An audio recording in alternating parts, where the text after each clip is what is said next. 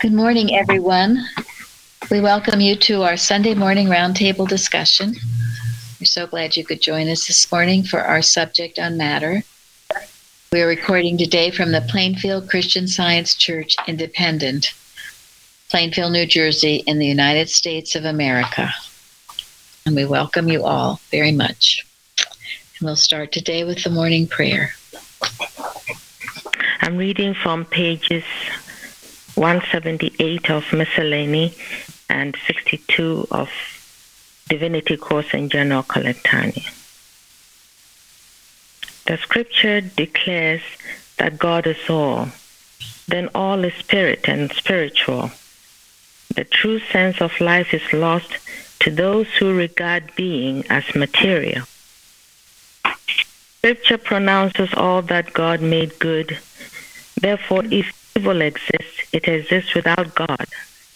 But this is impossible in reality, for He made all that was made. Hence, the inevitable revelation of Christian science that evil is unreal. And this is the best of it.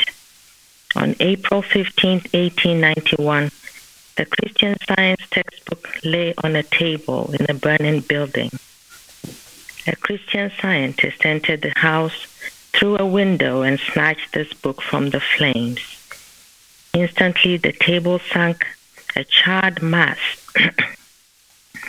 the covers of the book were burned up, but not one word in the book was effaced. If the world were in ashes, the contents of science and health with key to the scriptures would remain immortal. Pray God to take away my, my testimony of the lying senses and increase my faith and spiritual sense. Rebecca Eddy. Beautiful. Thank you so much, Florence. I love that story. Thank you. All right, Karen, our watching point. Okay, uh, watch number 96. Watch lest in your denial of false testimony, you build it up instead of tearing it down.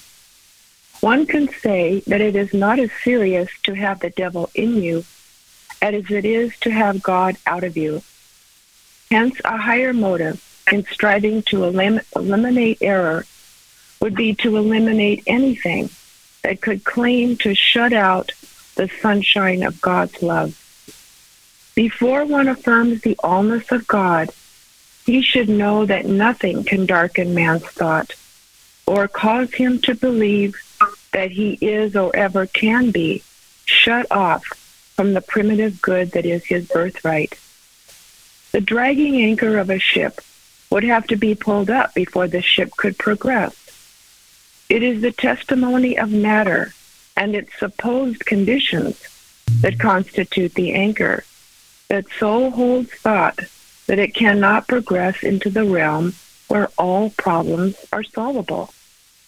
Therefore, the denial of the evidence before the material senses and the declaration that matter is nothing are needed in order to convince thought that matter is nothing because it is nothing to consider, nothing to fear, nothing to work with, nothing to try to correct.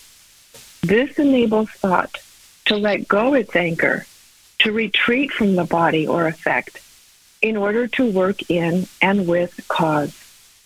If a moving picture was blurred because the lens was out of focus, and you saw me striving to correct the error at the screen, you would declare, there is nothing wrong with the screen, so there's nothing to correct there.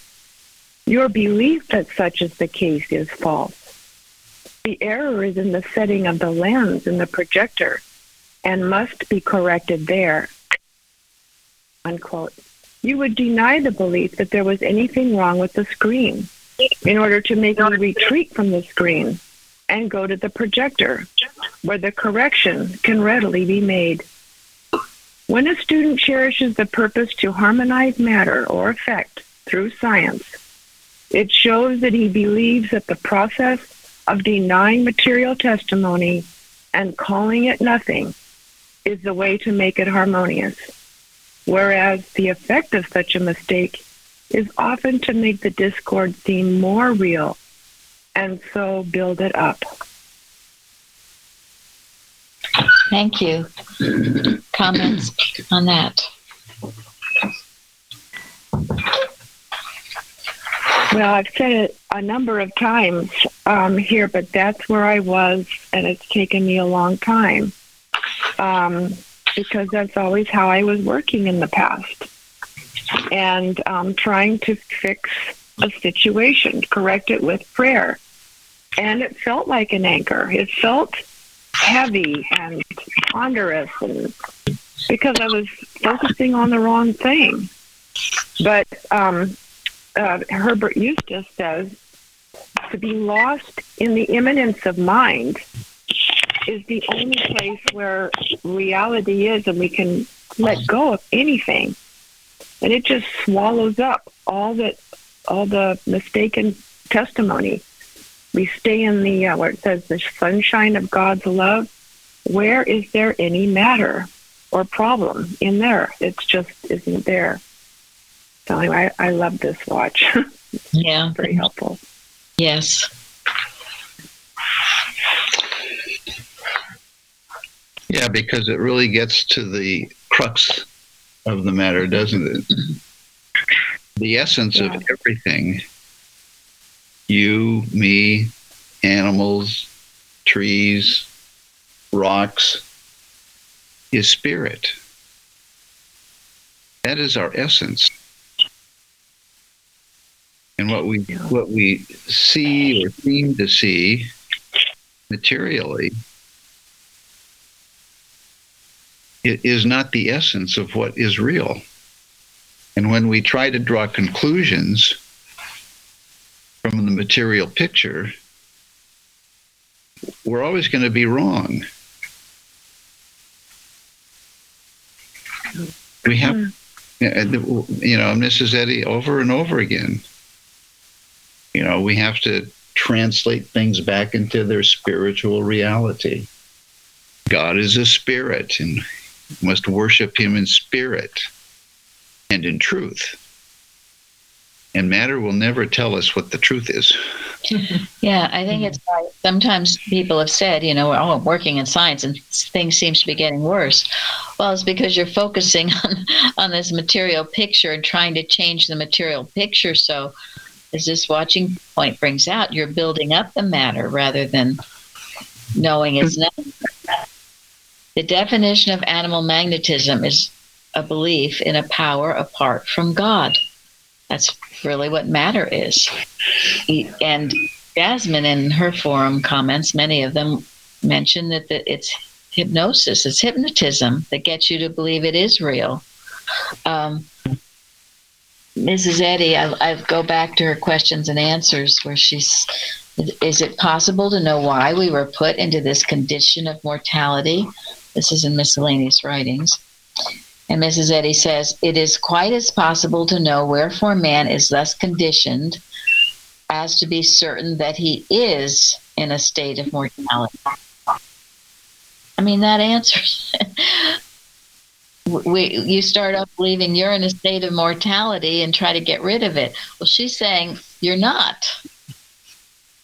The only evidence of the existence of mortal man or material sense of a material state and universe is gathered from the five personal senses. This delusive evidence science has dethroned by repeated proofs of its falsity. And this is where the trust and the faith comes in. You have to know that this has been proven, that it, it isn't powerful. It's not anything real um, that's going to boss you around. So go ahead, Florence. No, I think it's also uh, important where we begin um, because, for example, if we are saying that Mrs. Eddy just, gave her opinions in what she's given to the world, then we receive what the, this spiritual truth a certain way, not as the truth got from God. God's you know, spiritual truth, which we must accept. It's not a question of, uh, you know, we question it or anything like that. We must accept it and obey it. And so, for example, the scientific statement of being, was that just her opinion? Did she just make that up?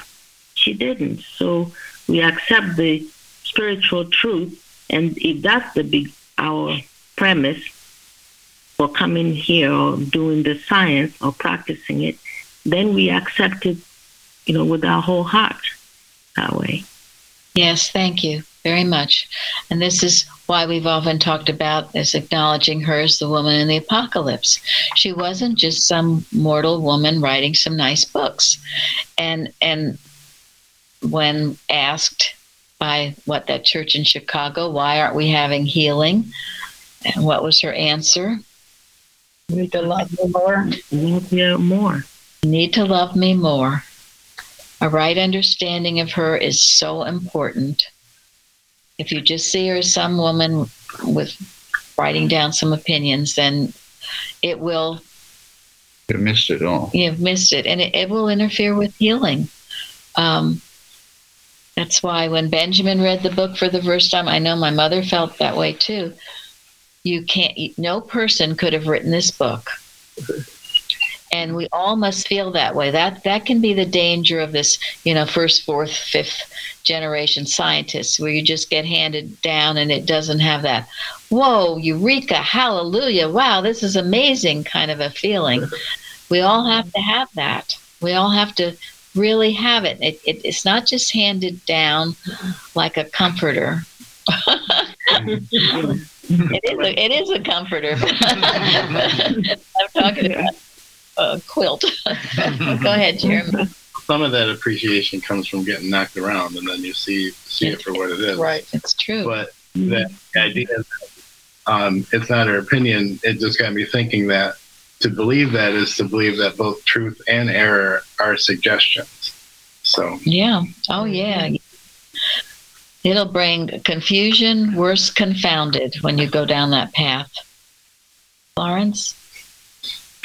No, I was. I'm supporting what you're saying, and also Jasmine often writes about spirit, spirit, spirit, everything, spirit. Yeah, yeah. It's true. We've got to get to the, you know, this is spiritual science, spiritual truth. So, um, without that premise, I think it's difficult to realize how true it is, how true the spiritual sense of things are, and not the material.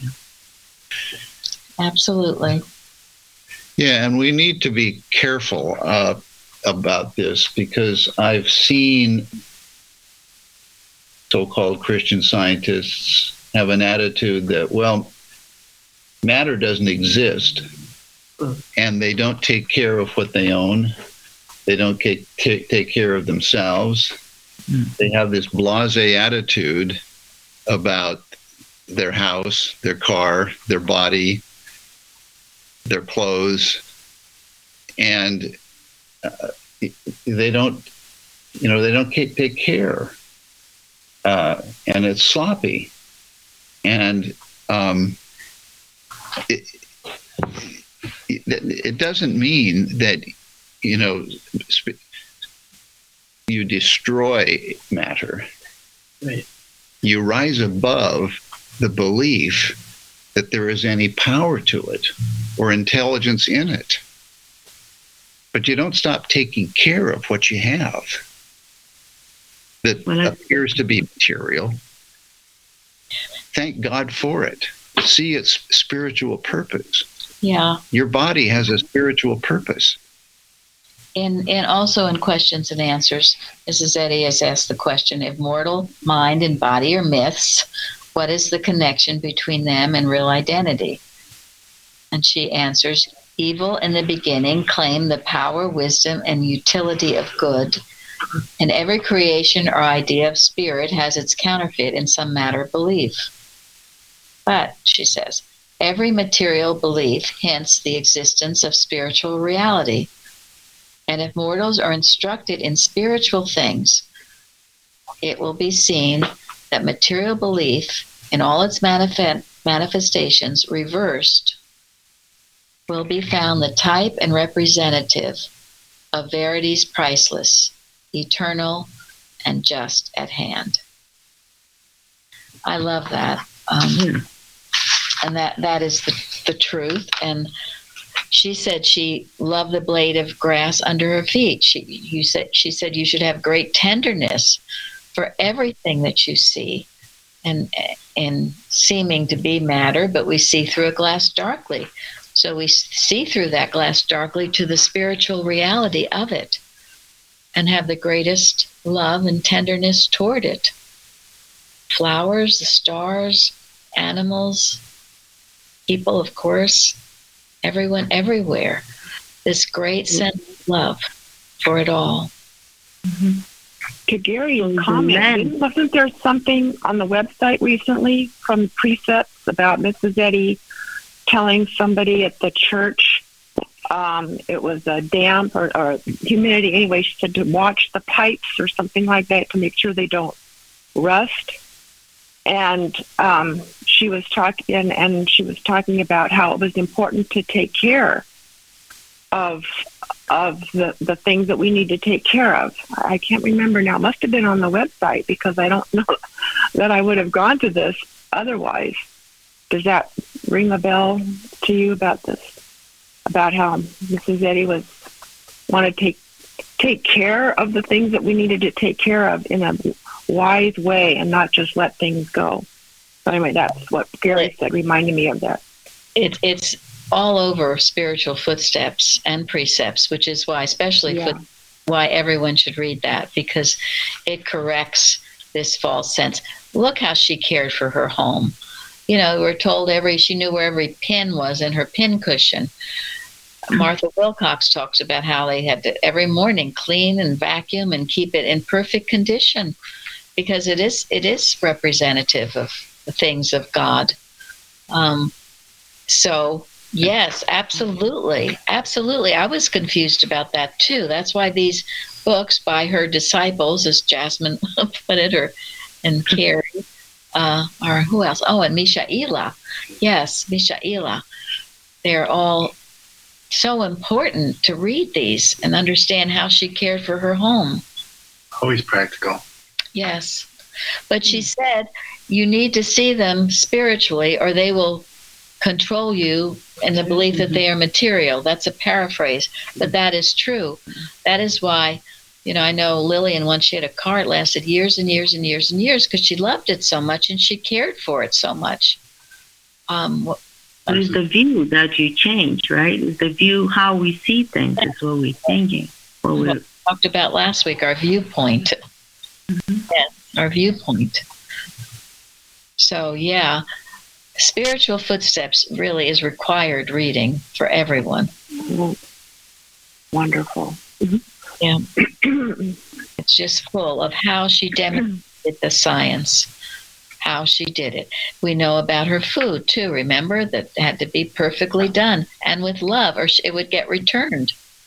And that wasn't harshness or anything, it was principle and love.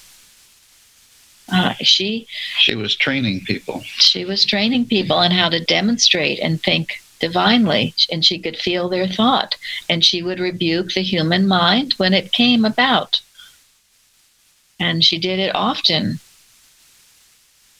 And yet, in most of the books, you know, you, you don't get that sense about her. She's this, Mrs. Evans used to say, this little white haired lady, you know, with her hands folded in love, love, love. And yes, it was the epitome of real love, but real love has strength and power and the ability to, to rebuke the human mind. It must be to establish the claims of science, as she says. And she was doing all she could to train people to carry on. She was doing, yes, and that's the privilege of being in her household. And that's what I, I love to think about that. That's why I love that book so much. It tells you what a day was like in her home and all the watching that they did and as much as you can em- emulate that, you should. I should. I really work to do that. The morning watch, handling fear, establishing the omnipotence of God. Afternoon watch, evening watch, in the middle of the night watch, and then keeping your home, your car, your. She talks about her yard, especially Pleasant View. You know, she kept it beautifully, and and and at that time, full of beautiful flowers and she took care of the animals, the cows. I guess she had a cow. Yeah, she had a little farm going. Yep, and loved it as she did as a child. She did say later, though I remember, and when she was in the Beacon, oh, what was the name of the place? Chestnut Hill. Excuse me, yes, Chestnut Hill. How something about she didn't want so many flowers. She said the way of heaven is not paved with flowers or something. Something that's another paraphrase, but and that is true. It is not, but uh, she did love the beauty of it all.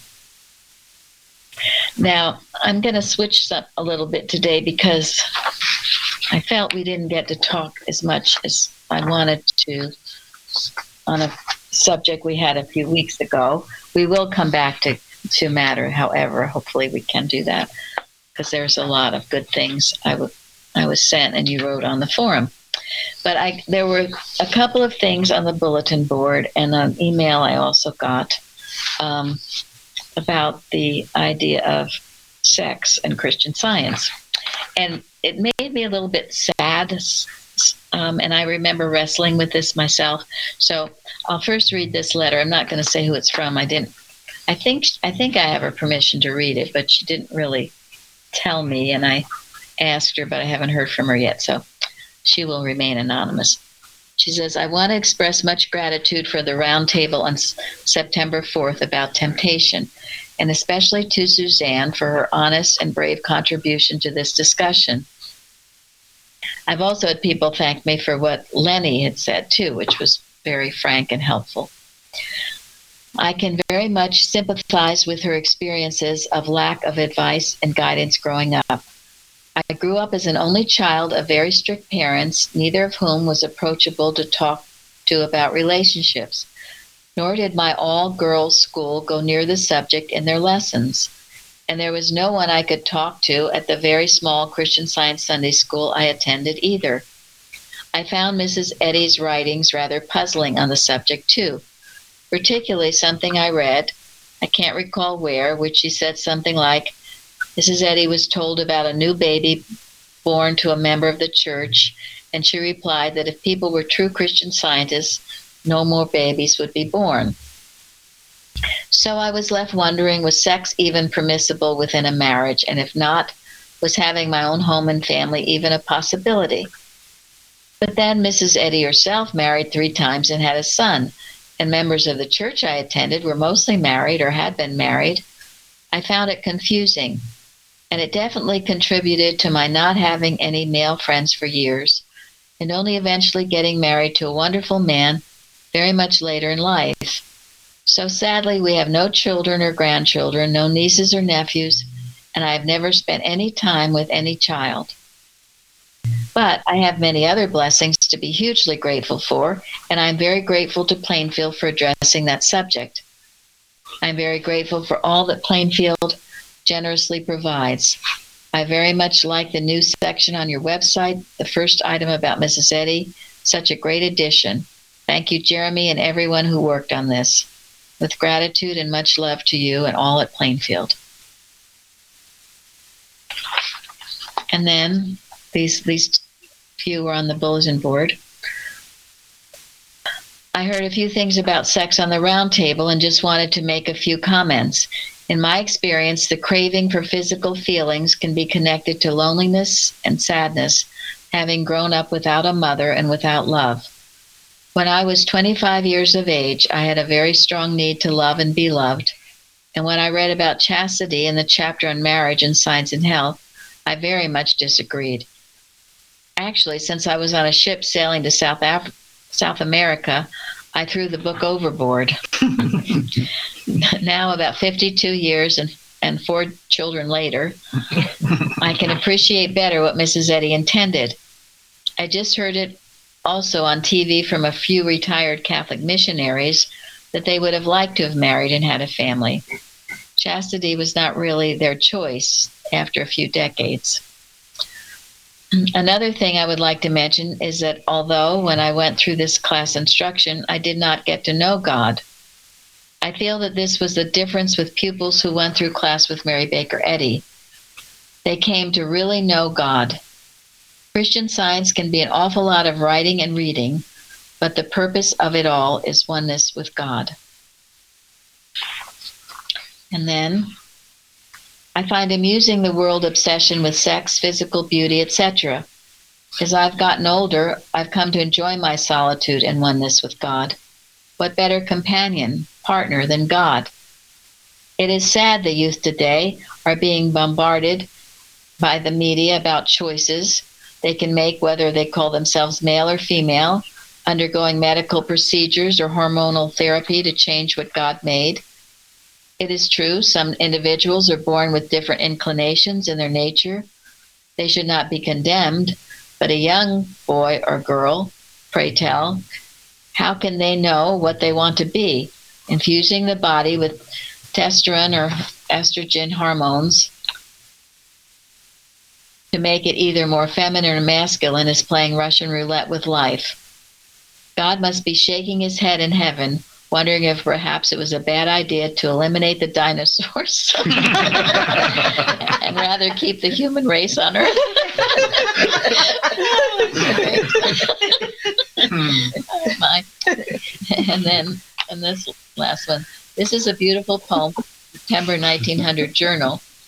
It's about being alone with God no matter what is clamoring for our attention on the outside. I thank the Plainfield Christian Science Church Independent for bringing my thought to the place of understanding that I am not alone with myself, but I am alone with God. This is a poem by Sarah Bradley. Alone with thee when the bright d- day is breaking, alone with thee as evening shadows fall, still, still with thee in the dark hour of midnight how can I fear, since thou art all in all? And I to thee in the glad hour of triumph, and I to thee all praise and glory give. Still, still to thee, when error loudest calleth, to thee I look, in whom I move and live. Alone with thee, tis perfect happiness. Alone with thee, I have no thoughts but thine still, still with thee. Tis peace and joy unbounded. I'm ne'er alone. Life, truth, and love are mine.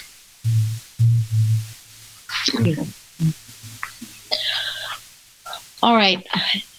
Comment on any of these letters, emails. Well, a lot.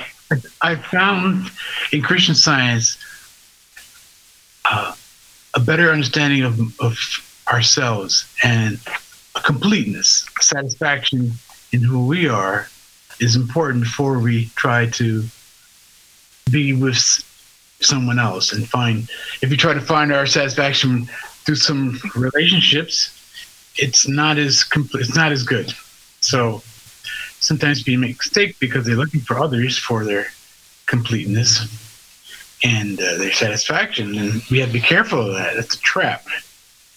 So I think that that might be part of why this confusion people are yearning for completeness, but they're going in the wrong direction. It's a good thought. Very good, very, very wise. Good. I can echo that. Um, I think one of the most profound demonstrations in my life was meeting my husband um, and it was very, I, I won't tell the story here, but it was very much God reaching out and pushing me toward Him, pushing us together. But I will say it didn't happen until I had this mental shift where I realized that I was okay if I was if I needed to be alone. It was better to be alone than be with the wrong person. And I, I, I I just remember right shortly before I met him, I'd gotten to the sense of peace of I'm okay. I'm okay you know, as myself, I'm okay with just, you know, whatever God wants. And it was after that, after I turned that mental corner, that this relationship opened up. Thank you. So it's, it's God, God our all, and then, you know, be satisfied with that. Then other things come to us. I find that she is not saying not to have sex in marriage. She's saying emerge gently.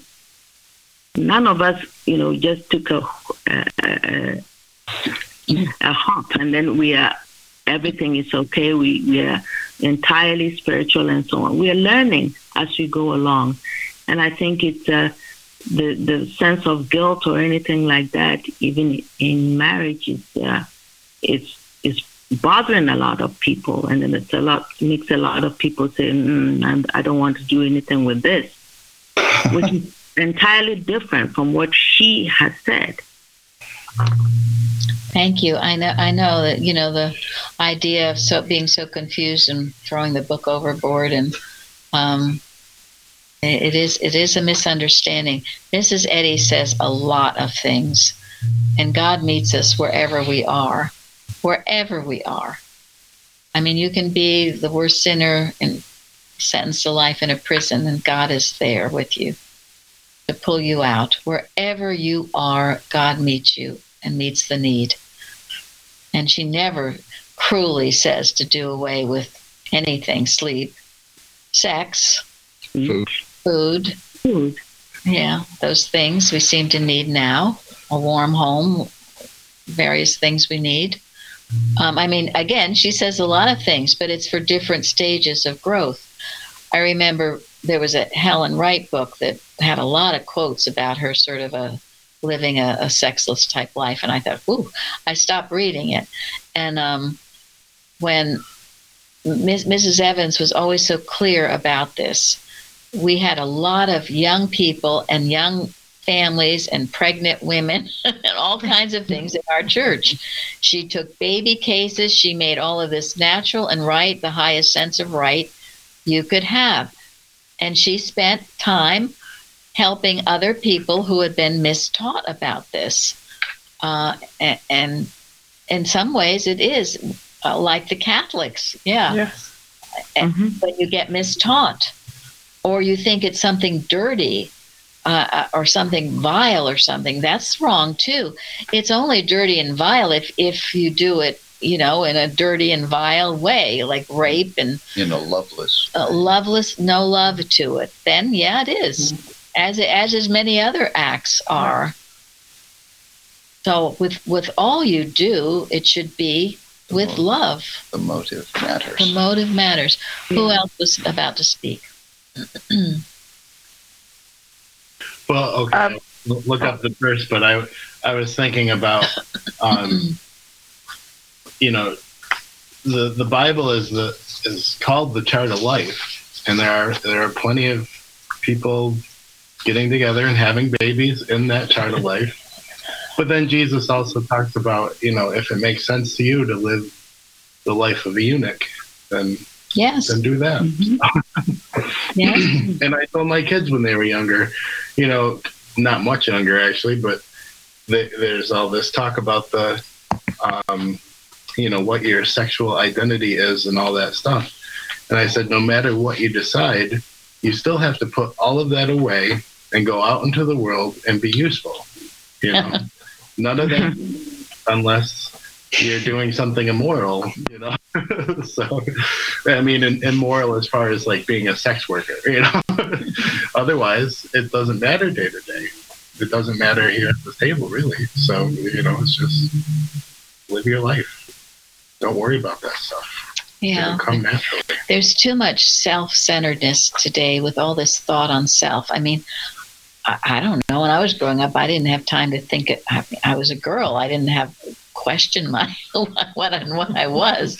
I mean, that's a lot of heavy stuff for kids. So anyway, that's two cents on that. Um, anybody else? Uh, having grown up in the organization, I felt like the biggest problem I had was pretending like it didn't exist and not talk about it.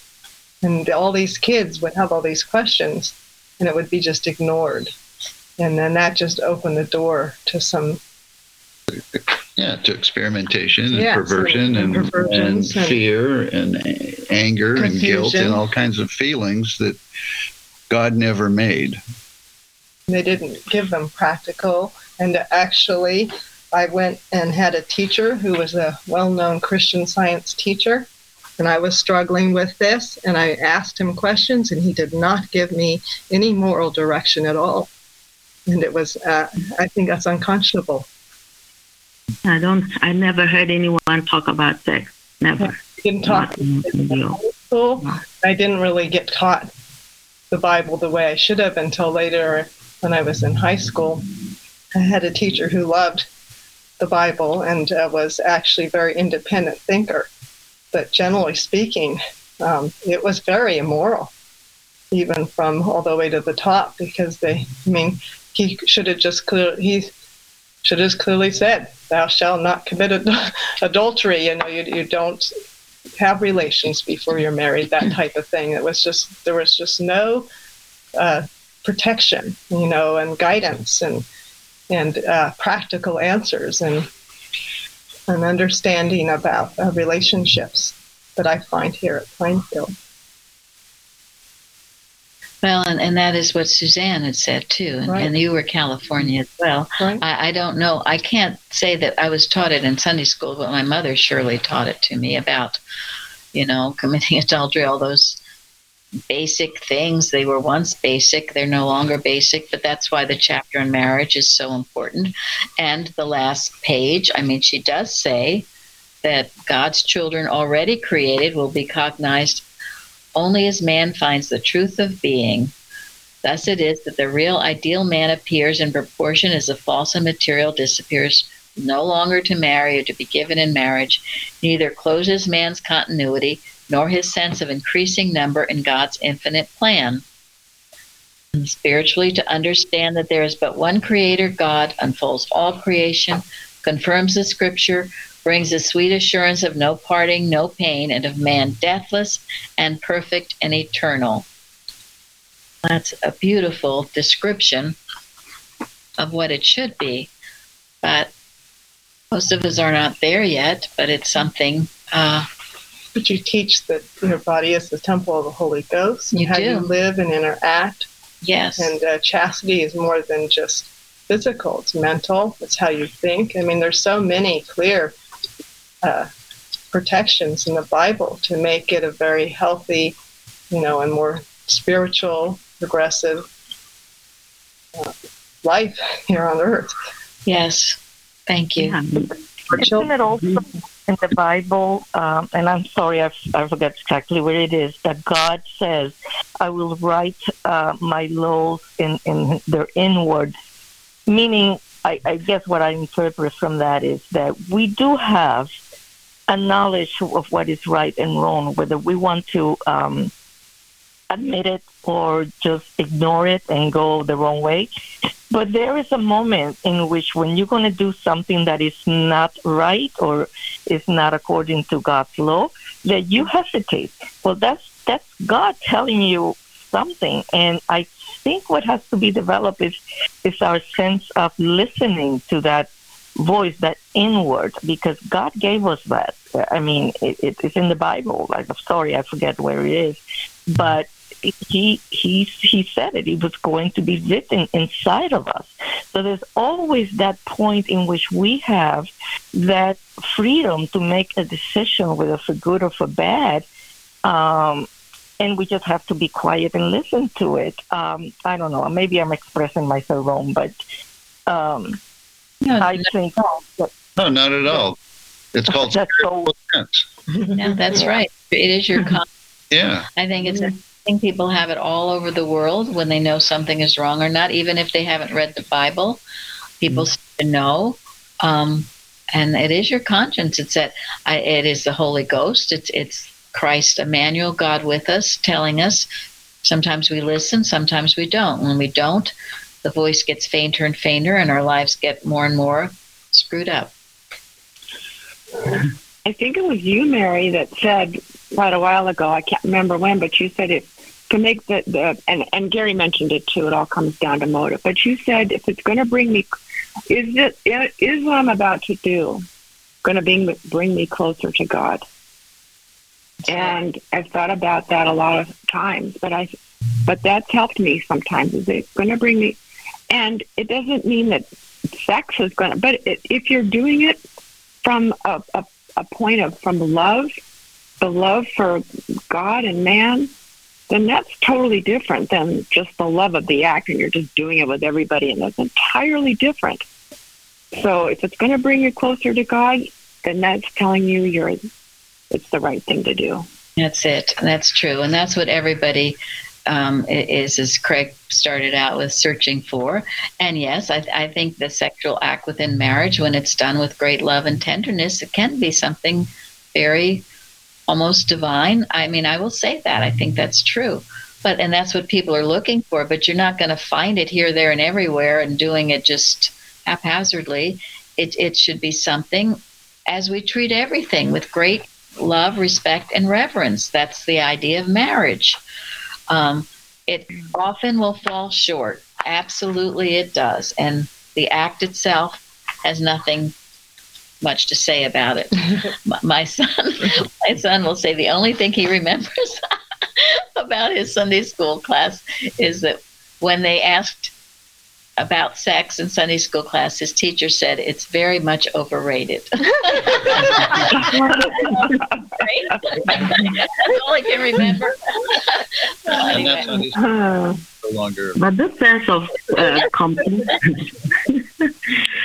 this sense of completeness also comes with other things. When people indulge in, in you know, so much food, you know, to feel satisfied. So it's all uh, it's an individual thing i think. Yeah. absolutely. And progressing so yeah. yeah i say the same thing about drugs and alcohol. You know yeah.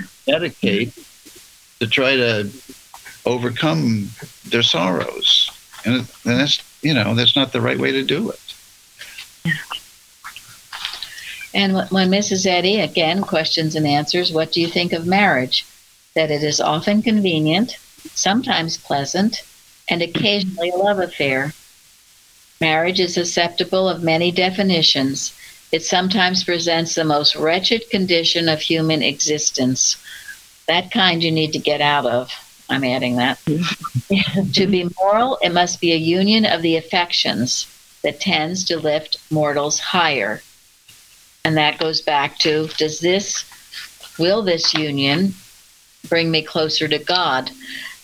It's all, it's, Mrs. Evans used to say, you know, because it's hard. I mean, you can't just always find a Christian scientist to marry, especially today. It's probably not a good thing to do, quote Christian yeah, scientist. so she said, you know, she she when she met Steve, her husband, she saw soul in his eyes, and he became a Christian scientist.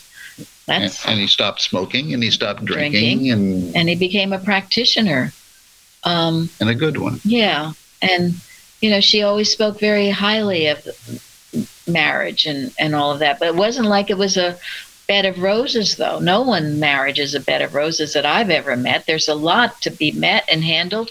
And if you do have science in it, in the marriage, Mrs. Eddy says if there's just even one, you can work things out, perhaps, unless it's the wretched condition that she also spoke about. And that you need to get out of. Um, some people, pardon me, and she did. Mrs. Eddy was divorced. Mrs. Eddy had two kinds of marriages. My understanding, it, her first was the love affair. Um, Asa Eddy was a wonderful um, union as well in her growth. Her third one. Her third one, because he helped her. He, he helped her so much in all that she had to meet he was a helpmeet. And when it's that, it can be it can be very wonderful. When it's not that, as whoever started it out, maybe it was Craig, you're better off alone. You are better off alone than married. Mm-hmm. Huh? Uh, Lenny had mentioned that. Oh, Lenny. Mm-hmm. Yeah, Lenny. That's a good point. You're better off alone. There's nothing wrong being alone with God. That's great. You're always alone with God, whether you're married or not. Got to that. The most alone I've ever felt is in a room with other people that I just was not. Very true. Well, that's true. No, that's right. That's right. And I mean, and the only advice I ever gave my daughter about marriage was y- y- you're better off with no husband than you are with a bad husband. So I, I never encouraged her to get married for that reason. It's not the end all be all, that's for sure. Oh. She And, said and there will be a time. Sorry. Go ahead, Mary. sex ultimately is just an act. And, you know, when it, you first hear about it when you're young, you say, You're kidding. Whoa, what the heck is that about? My parents did that. yes. yeah. Go ahead, Florence. Well, she did say there will come a time where there will be no marriage. So, um, again, it, it just shows you that it's the stages that we're going through. And Yeah, right now it's a pretty good way to, to ma- maintain the population. And stability, just to yeah, say. and ability. It's the cement of civilization. Um, so, again, as she said, there's a lot that can be said about it, and and the round table are just people expressing feelings. Believe me, this isn't you know the written in stone. If any of this you disagree with, you have a right to disagree. I mean, that's what independence is about. Time But- for thinkers has come. Yes, hopefully it's helped some. Um, because, as I said, it makes me sad when I hear people leaving science because of this misconception. It Does not have to be. Um, Carrie sent me this. I thought beautiful an article called "Grace" by an Anna McAllister. Divine grace is attractiveness, charm. We are taught in Science and Health, page 102, there is but one real attraction, that of spirit. Most Christian scientists have learned this lesson, at least in part. They know that to be drawn away from spiritual living by the lure of any materiality that claims to attract will bring suffer- suffering sufficient to make them willing to give up the counterfeit pleasures and return to the quest of spiritual joy. This does not mean that we shall be called upon to give up anything that is really desirable for quote no good thing will, will he withhold from them that walk uprightly end quote as we understandingly exclude selfishness and sensual thoughts which breed fear jealousy envy malice and lust we learn to extend loving thoughts to all mankind this is the charm the grace which will bless all men by its expression And so I thought that was very beautiful, and that's the true attraction. Um, and that's what we seek after. And it is not ever in matter, is it? No.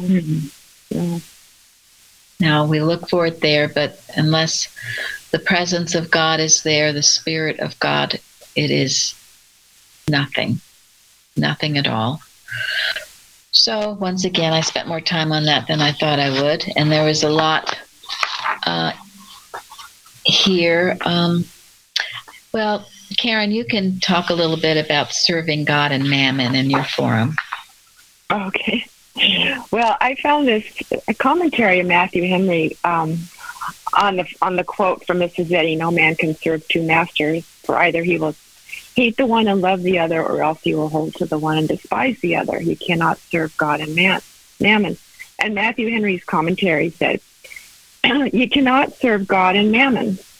Mammon is a Syriac word that signifies gain, so that whatever in this world is." Or is accounted by us to be gain is mammon.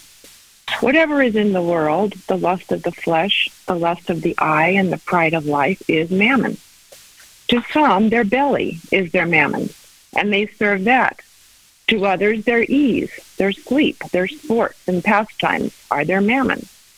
To others, worldly riches. To others, honor and preferments. The praise and applause of men was the Pharisees' mammon. In a word, self. The unity in which the world's trinity centers sensual, secular self is the mammon which cannot be served in conjunction with God. For if it be served, it is in competition with him and in contradiction to him. He does not say we must not or we should not, but we cannot serve God and mammon. We cannot love both or hold to both, or hold by both in observance, obedience, attendance, trust, and dependence, for they are contrary the one to the other. God says, My son, give me thy heart. Mammon says, No, give it to me. God says, Be content with such things as ye have. Mammon says, Grasp at all that ever thou canst. Money, money, by fair means or by foul, money. God says, Defraud not. Never lie. Be honest and just in all thy dealings. Mammon says, Cheat thine own father if thou canst gain by it. God says, Be charitable. Mammon says, Hold thy own. This giving undoes us all. God says, Be careful for nothing. Mammon says, Be careful for everything. God says, Keep holy thy Sabbath day. Mammon says, Make us make use of that day as well as any other for the world. Thus, inconsistent are the commands of God and Mammon, so that we cannot serve both. Let us not then halt between God and Mammon, but choose ye this day whom ye will serve, and abide by our choice. Thank you. That makes it very clear, doesn't it? Yes. And, and then there's just one other. This was something very beautiful that Carrie sent about the sign of uh, the sign of the prophet prophet Jonas. And who was Jonas? Jonah. Jonah. Thank you. Yes. And I always wondered what that meant. Well, this is a very good explanation of it. Yeah, this is article by uh, Annie Dodson. When the scribes and Pharisees came to Jesus, asking that a sign be given to them in proof of his God bestowed power, he answered them in these words quote, An evil and adulterous generation seeketh after a sign, and there shall no sign be given it but the sign of the prophet Jonas. End quote.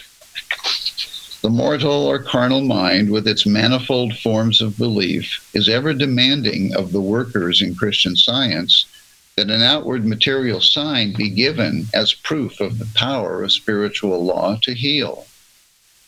To the dishonest and impure thought, to the thought manifesting dis-ease in mind, body, or environment, and also to the honest thought, which is hungering and thirsting after righteousness or right thinking concerning God and man, there is only one answer to be given.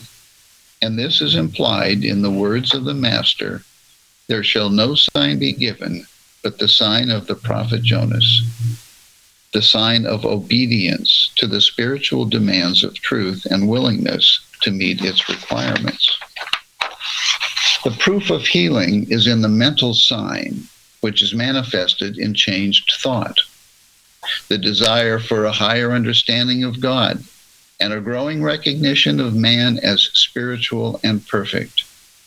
And if the Christian scientist is obedient to his high calling of God and is convinced of the infinite power of divine truth and recognizes at all times the completeness and wholeness of God's idea, the sign of true healing will appear in the consciousness of the patient, and with it will be manifested an improved belief of body. You know, with the story of Jonah, he was on the wrong path, wasn't he? Doing the wrong thing. He had to make a big turnaround, didn't he? Turn around and obey God. The sign of Jonas, the sign of Jonah. What must we do? Everyone's demanding, I want to see the signs. I want to see. What we must do is change our base from matter to spirit and be obedient to the demands of God. And then we experience the healing. I just thought it was beautiful. We'll post the whole article. Thank you. Thank you very much. And thank you all. Thank you for joining us today. Thank you, everyone. This is great. Thank you. Thank you.